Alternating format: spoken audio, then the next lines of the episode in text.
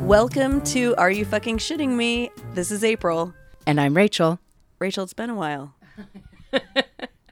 Yeah, it's been a real long time.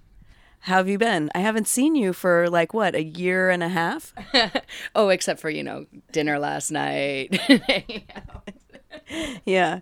Uh, yeah, we've been a little busy, guys. Sorry that we haven't been around. Um, yeah, and we had big plans to do a really awesome uh, series, and, uh, you know, work, uh, school, life kind of got in the way. But we want to start doing episodes again. And so we're thinking of doing some one off episodes. Even though I still have school, I've got one year left, and Rachael has a really busy job. But we um, have been really sad to not do the podcast. So we're starting up again. And we're starting with um, this first episode about something that we didn't know anything about and thought was super, super important for everyone to know about. yeah, so I just want to say first off, we've missed you guys. We've missed doing this and hanging out and learning stuff all the time. Um, and this specific episode um, we've chosen to come back with because it's really time sensitive too. Uh, it's also really important, we think, in our day and age in the US and all of the movements that we're seeing, um, which are exciting but born of of uncertainty. This is something that's really um, cool to learn about. I find. Uh, Apryl, do you want to let people know what it's about? Yeah, sure. So, my husband, Jason Berlin, recently ran to be a California Assembly District delegate here in LA. And neither Rachael nor I had ever heard about an election to elect a delegate. So, we wanted to find out all about it. So, we sat down with Jason and asked him all about it. So, here's our interview with Jason Berlin.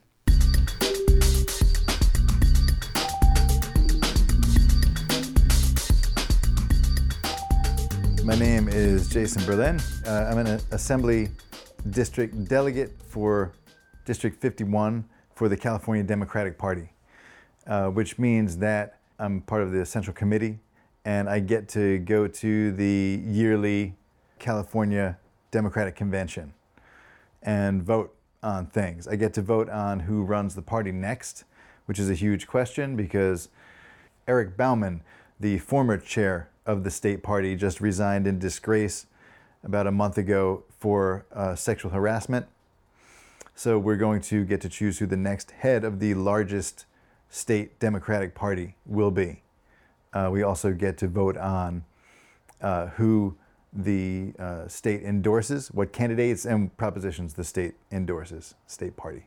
So this was the first time that I ever voted in an election for this. Uh, until you ran, I didn't even know that it, the election existed. So how can people find out who the delegate is in their area? How many people usually show up for these elections? And uh, how do you run if somebody wants to run? How do they work? So these are ADEM elections, they're called. ADEM stands for Assembly District Election Meeting.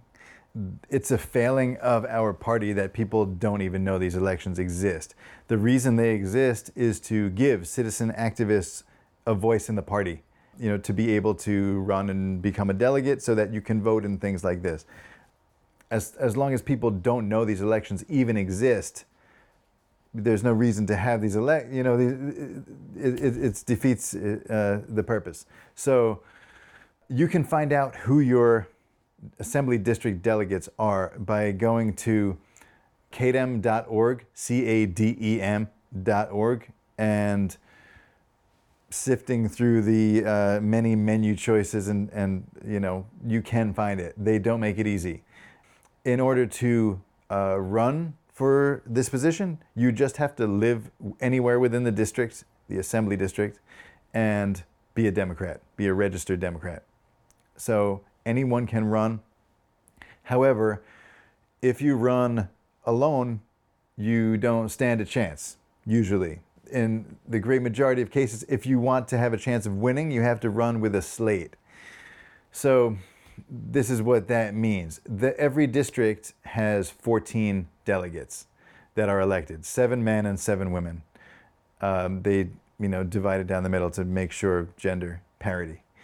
So you either have to be invited onto a slate of people who are running, 13 other people, or maybe there's five other people and they're looking for people and you kind of build the slate all together, or start your own slate.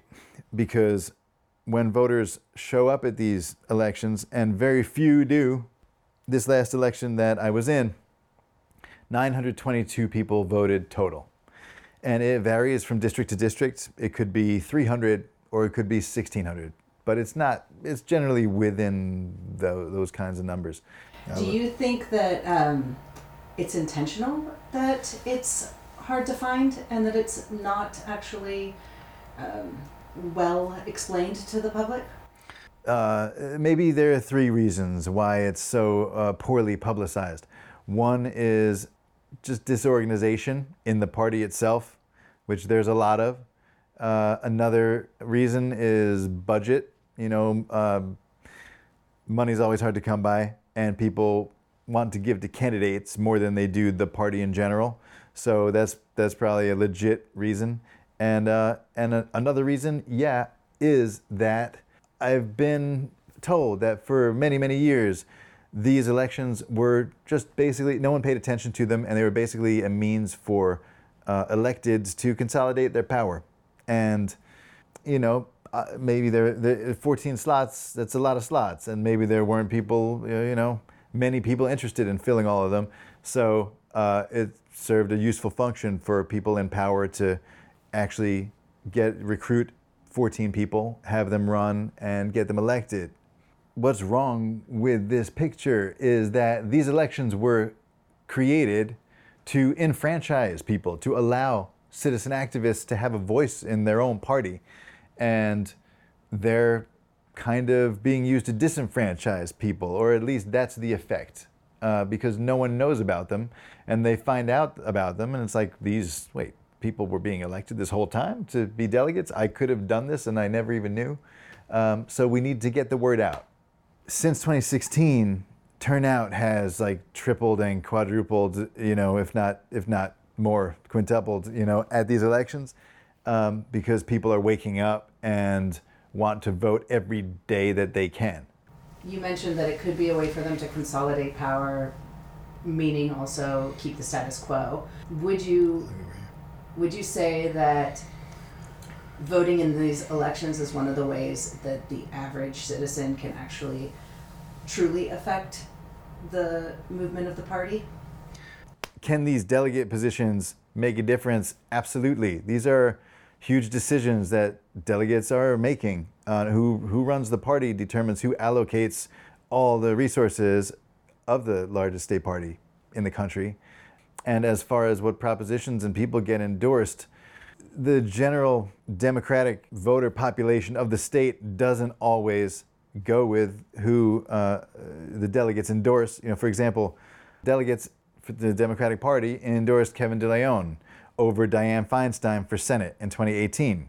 Feinstein won by a gigantic margin. It wasn't even close. However, in close races, the, uh, the, the party's nomination can make a difference.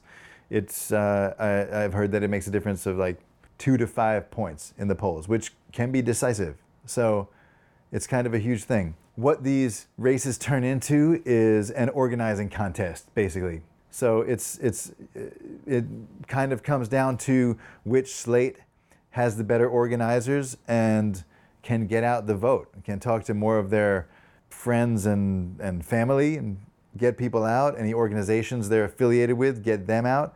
But I know this time around, this ADEM election was different because uh, more people know about them, just, you know, uh, significantly more. Still, almost no one knows about them, but a lot more than before found out about them this time. And a lot of my friends co organizers and activists in the resistance who were instrumental in flipping all these seats just now in California ran. And most of them won. So I'm really looking forward to uh, to seeing how we can all make a difference in the party coming up because this hasn't happened before, and we're organizers. And we may be new to the game. Some of us are, are uh, have been in it a while. I haven't, but the, even the new ones, you know, we have fire in our belly, and for the first time, like I canvassed. I ran a whole canvassing program myself for this seat.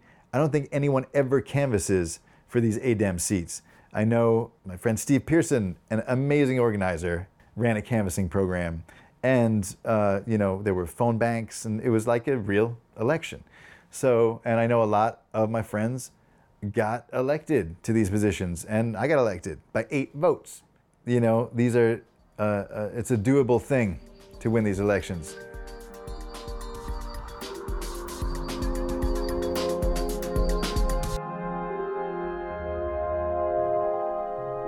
So, Rachael, Jason won. Yay! We love Jason. Uh, but there's been a new twist to this whole delegate election. Okay, your face is um, telling me that it may not be a good twist.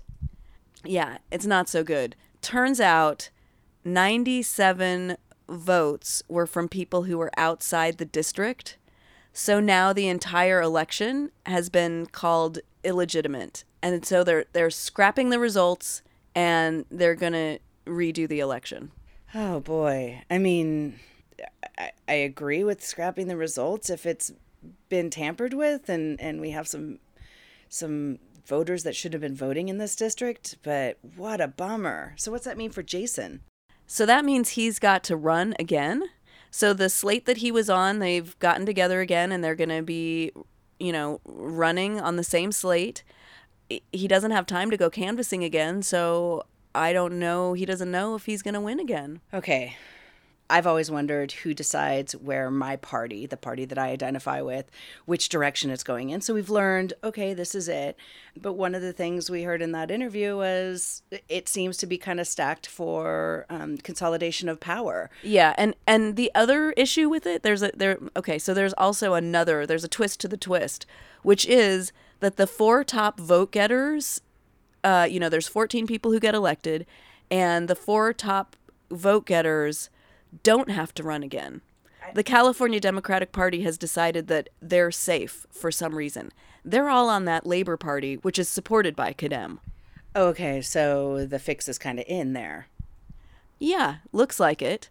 And it doesn't make any sense. If you do the numbers, there's not 97 votes between the top get um, vote getters and the bottom vote getters, meaning you would need that discrepancy, 97 votes, to say no, I, or over that to say no, I'm in the clear. But those votes don't don't show up. Those missing votes, it's not the difference. The top vote getter and the bottom vote getter do not have that huge difference. So it doesn't quite shake out mathematically. It's completely unfair. It is unfair.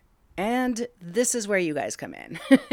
if you actually do live in the Los Angeles city, um, in Silver Lake, in Echo Park, in that area, you can actually learn more about this vote. And you can go out and um, learn about the people who are running and vote for who you want to represent you because it is about organization. And we're not saying that we're going to bus anybody in, vote for who you want to vote for, but it is really important that we start having more than 800 people show up to represent thousands and hundreds of thousands of people. Exactly. And you can actually vote in this redo election on Saturday, April 27th.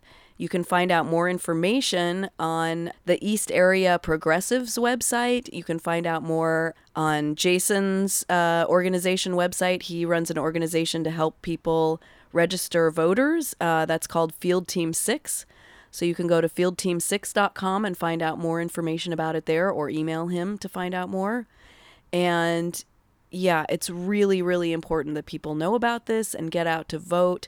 And also maybe to uh, complain about this uh, with the Democratic Party and let them know that, you know, fair is fair. And if they're going to recall this election, they need to recall the entire election, not just let a few stay elected. Yeah, I mean, come on, Democratic Party. don't anoint appointees. That's the point. We want our voices heard. Don't anoint. That's the point. and that's my slogan for when I run from mayor of my hot tub. Ooh, I'm voting for you for sure. It's a blow up hot tub. It's totally temporary, guys. I ain't rich.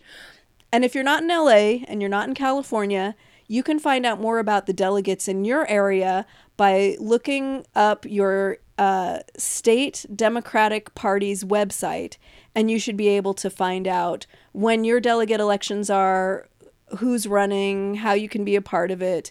Uh, like Jason said, it may be a little hard to find, but just uh, poke around, do a Google search on it. You should be able to find something. But this is something we should all be taking part in these elections, whether we're running, voting, promoting the people running. But it's about time for the party to be for the people again. Apryl, do we know, like, how do we find out what these slates stand for? Does everybody on the slate agree what they're running for, like what their positions would be when they vote? Or is this something that they kind of say where they lean on the spectrum, and then when things come up, they vote for them according to that leaning? Well, people who are on a specific slate are usually part of a specific leaning. So, you know, like these other two slates were more progressive than maybe the centrist labor slate. Jason's slate was was more progressive and then the other slate was supposedly even more progressive than that. Now, I don't know what that breaks down to actually mean in terms of what they're specifically going to be voting on and how they're going to be voting, but you can bet that a uh, progressive slate's going to be voting more progressive, and if they're even more progressive, you know, if the if centrist slate is going to vote more centrist. So I think that's how they do it. And then there's a lot of one-off people, and so they'll tell you, you know, you can you can find out it, what, what they are. But most of the time, when you when you find out information about these candidates, um, you find out about their background, what they want to do, the things that they're that are most important to them. They give speeches at the polling location on the day of the election, so that's a chance for you to hear what they're interested in, what they're going to do.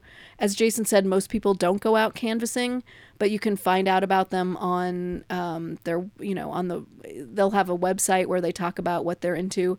Uh, I know a lot of the candidates were into immigration. Another one was really big on, um, you know, the rents being too high in LA and and uh, equal housing issues. Uh, somebody else was was their issue was homelessness. Uh, another person's issue was healthcare. So they do all focus on specific things, but um, but basically the slate, whatever slate they're with, will tell you kind of how they're leaning, more progressive or more centrist just get out there and let's show them that our voices matter and we actually care about our voices now. Anyone who votes gets to stay in Rachael's uh, blow up hot tub. It seats two. well, uh, that's it for democracy, guys. and on that cheery note, I'm Apryl. And I'm Rachael. See you next time.